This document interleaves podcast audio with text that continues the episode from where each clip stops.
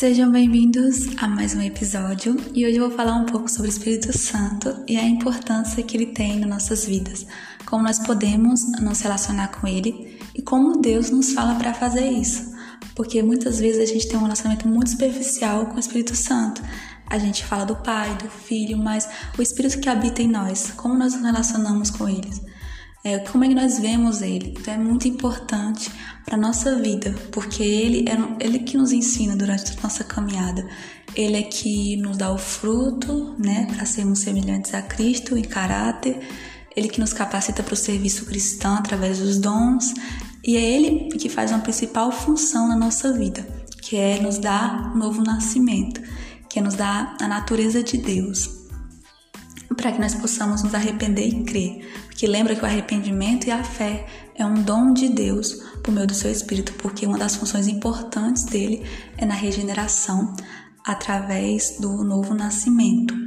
Então Jesus fala para Nicodemos naquele famoso capítulo de João 3, é, quem nasce do Espírito é Espírito e quem nasce da carne é a carne. Então, o primeiro ponto que nós temos é que é impossível agradar a Deus na carne, ou seja, Humanamente falando, é impossível agradar a Deus porque a nossa natureza é pecaminosa e nós sempre nos voltamos para o pecado. Então, para nascermos de novo, é novo e agradar a Deus, é necessário nascer do Espírito.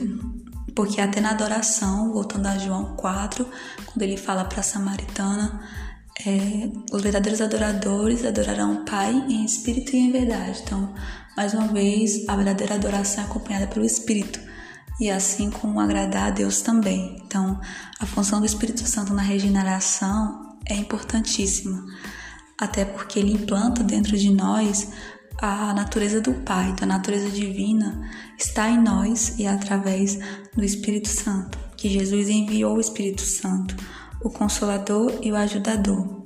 Então, Jesus enviou ele para que nós possamos ter a natureza divina em nós, a divina semente que João fala nas suas epístolas, né? Então, em João 16, em João capítulo 16, nós vamos ter um capítulo do Espírito Santo, que é o próprio Jesus, o próprio Senhor explicando, nos ensinando sobre o Consolador.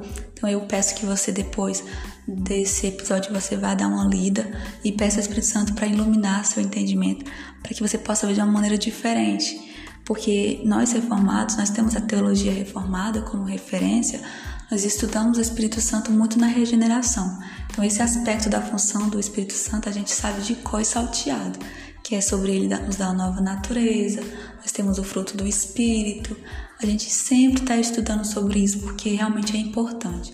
Mas o Espírito Santo não fica limitado apenas à regeneração. Então, nós temos que sair um pouquinho da nossa caixa teológica e buscar as funções do Espírito Santo por completo, né? Uma, uma integridade da pessoa do Espírito Santo, que ele, ele é o nosso ajudador, nosso consolador na parte da nossa conversão, do arrependimento e fé, mas também ele atua em outras áreas importantíssimas da nossa vida cristã. E eu quero trazer alguns pontos para a gente aqui do que eu tenho aprendido nos meus devocionais as minhas experiências com a palavra de Deus. Então, espero que abençoe vocês e vamos sair um pouquinho dessa caixa teológica que a gente coloca. Muitas vezes nossos pensamentos estão, estão presos a pressupostos, ou seja, a, a conceitos que a gente cria na nossa mente pela nossa teologia, que é muito boa, graças a Deus, mas a gente precisa sair um pouquinho e abrir um pouco os estudos. Então, estudar sobre o Espírito Santo não é só na regeneração, também em outras áreas. E a regeneração é importantíssima, né? Então, é uma função fundamental, que é o novo nascimento, que, que é a própria salvação do ser humano, não é mesmo? Então, nós vemos que Jesus enviou o Espírito Santo lá em João 16, o versículo 7 fala sobre o Senhor, ele ia e enviaria outro consolador. Então, nós recebemos isso de um, de um Senhor glorificado, né? Jesus aí ele, ele nos envia o presente do Pai, que é o Espírito Santo, para nos abençoar em nossa caminhada cristã. Ele também, como eu falei, nos convence do pecado. Então, o convencimento do pecado é pelo Espírito Santo. Só Ele pode nos fazer crer em Jesus Cristo como Filho de Deus, como nosso Senhor e Salvador. Só Ele pode abrir os nossos olhos. Só Ele pode nos dar vida, porque estávamos mortos nos nossos delitos e pecados.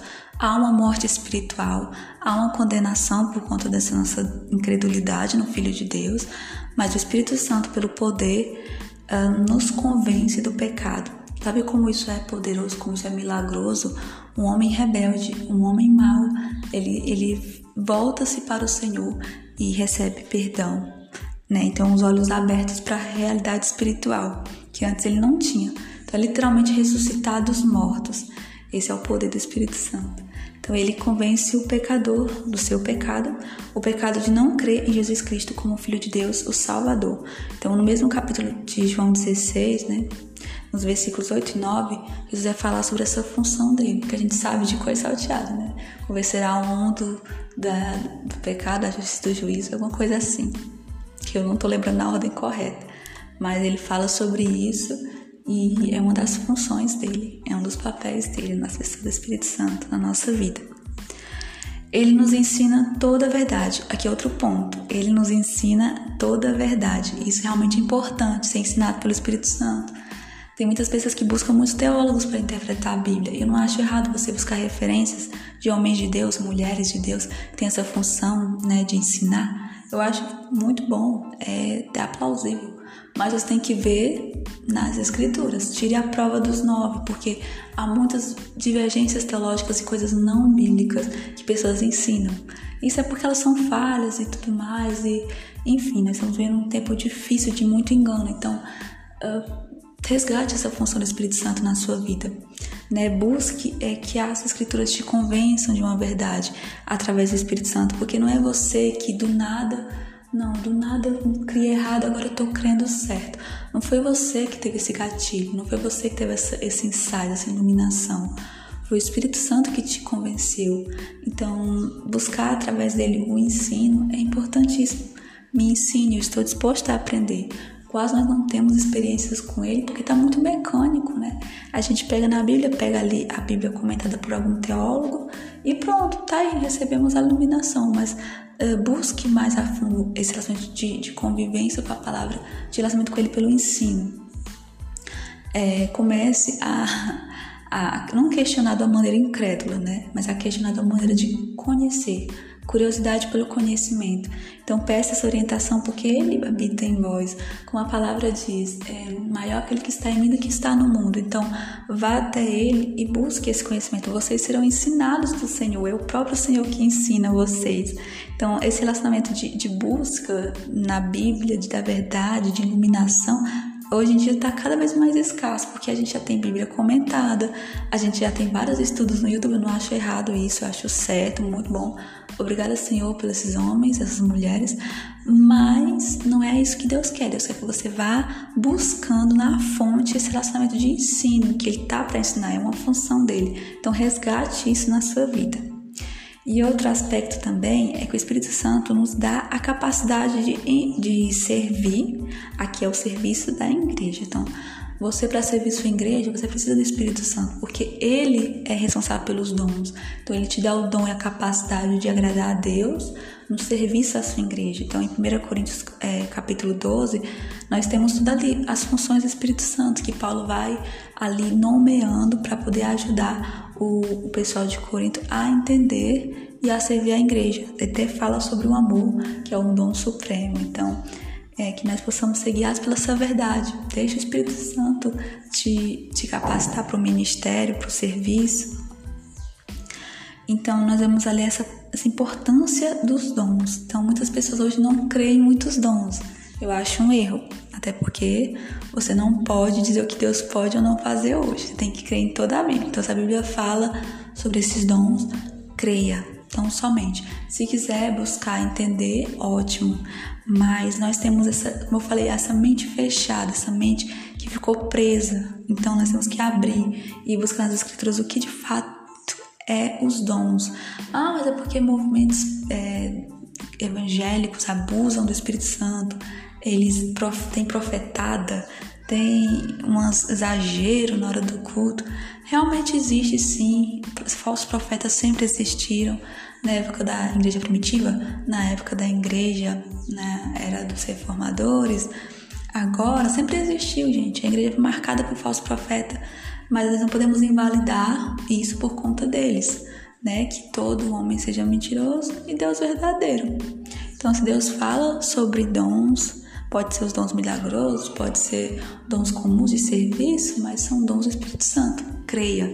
E se você tem dificuldade em entender essas linhas teológicas, busque, estude, estude o continuismo, estude sobre os dons, a continuidade desses dons e busque na história da igreja, porque a história da igreja nos ajuda muito, registros históricos nos ajudam muito a entender o Deus da história que atua através do Espírito Santo em dons milagrosos, assim, de milagres mesmo.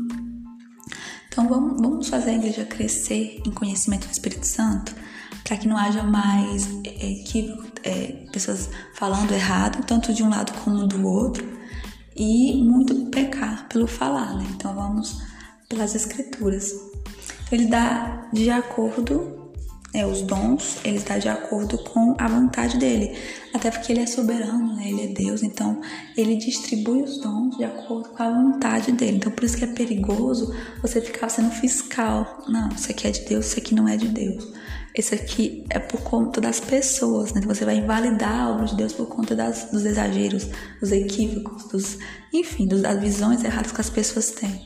Você não pode fazer isso, então tome cuidado, seja cauteloso na hora de ficar julgando o que é de Deus e o que é de Deus, porque aqui a gente vê em 1 Coríntios do, do dito que é do 12, no versículo 11, né? Que ele fala sobre ele dá da maneira que lhe apraz, né? Então, do jeito que ele quiser usar, ele usa.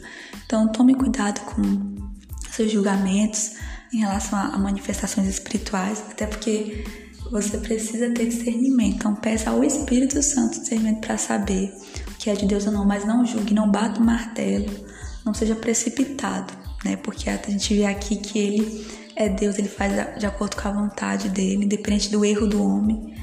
Ele é Deus, entendeu? Então não vamos julgar o Espírito Santo pelos erros dos outros, por erro de pessoas que falam por ele. Vamos deixar ele falar por ele. E a palavra está aí para dizer.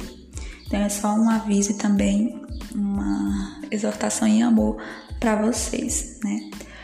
O Espírito Santo, um ponto aqui, através dos dons, edifica a igreja em sabedoria e poder. Então a gente vê que ah, é tão importante essa função dos dons, que através da sabedoria e do poder que ele nos capacita tanto para pregação, tanto para falar, para o evangelismo, quanto também para receber o poder do Senhor. Eu tô, tô lendo sobre a história da igreja, vendo muitos vídeos de estudos sobre ela, e eu vi os avivamentos. Eu fiquei tão apaixonada pelos avivamentos, principalmente na história de Jonathan Edwards, né? Como ele foi um pastor que esteve pastoreando na época do avivamento como ele foi sensível à voz do Espírito Santo, como ele foi aberto ao Espírito Santo na época que aconteceu com ele, porque tinham coisas maravilhosas acontecendo, pessoas tinham experiências muito fortes com o Espírito Santo, né? No meio da pregação dele, pessoas choravam, pessoas caíam ao chão, pessoas tinham visões, profetizavam e pessoas falavam em línguas. Então ali Jonathan Edwards teve que lidar com essa realidade que ele estava acostumado. Não era normal na época as pessoas terem essas experiências, né? Essas manifestações. E aí ele foi procurar na Bíblia o que, que a palavra quer dizer. E aí ele foi muito ponderado, ele foi muito equilibrado. E ele considerou do Espírito Santo realmente aquele movimento que leva de arrependimento, de fé, de manifestações incríveis. Inclusive a própria Sarah Edwards, que é a mulher do Jonathan Edwards. Se você for ler a história dela, você vê que ela teve uma história de experiência com o Espírito Santo de conversão, de mudança de vida e de experiências sobrenaturais com ele. Que ela orava, ela levitava orando, era muito bonito. A história do avivamento que Jonathan Edwards pastoreou. Então ele era um muito sensível ao Espírito Santo, ele era muito aberto, ele sabia que o Espírito Santo era soberano, que o Espírito Santo estava comandando aquele avivamento da época. Ele não julgou, como muitos teólogos fazem hoje, eu acho que é um grande erro dos teólogos de hoje, é, por conveniência teológica, condenar todo tipo de manifestação. Então, se a pessoa chora, se a pessoa fala em línguas, se a pessoa, não sei, sente alguma alegria incontrolável e começa a dançar, a pular, eles já condenam. Ah, isso aqui não é de Deus, não. Isso aqui não pode ser de Deus. Bagunça. Mas assim, enfim, não foram sensíveis como Jonathan Edwards, né? Que diante daquelas coisas maravilhosas, buscou nas escrituras e concluiu sim, Deus pode fazer, Deus faz. Então é aqui um, até uma indicação. Estude a história de Jonathan Edwards, estude a história da igreja, você vai ver todo o agir do Espírito Santo, principalmente no século XX. Século XX foi um século que o Espírito Santo atuou fortemente no meio da igreja, onde teve várias conversões, missionários enviados para todos os lugares, foi muito bonito. Então, não limite o Espírito Santo à sua teologia. É um ponto aqui também. Não limite a sua teologia, seja reformada, seja pentecostal, seja carismática. Depende do movimento que você siga. Não limite a sua teologia. Busque na palavra e encontre aquilo que ele é. Tá bom? E que ele se apresenta. E por fim, eu oro que Deus né, possa nos dar um relacionamento verdadeiro com o Espírito Santo, tanto em experiências é, sobrenaturais, emocionais, conversões, quanto também em, em palavra, né? em, em crescimento de, de conhecimento mesmo, nós precisamos. E mudança também, mudança de caráter, mudança de coração. Então que o Senhor abençoe vocês, que esse episódio faça sentido para vocês como faz para mim.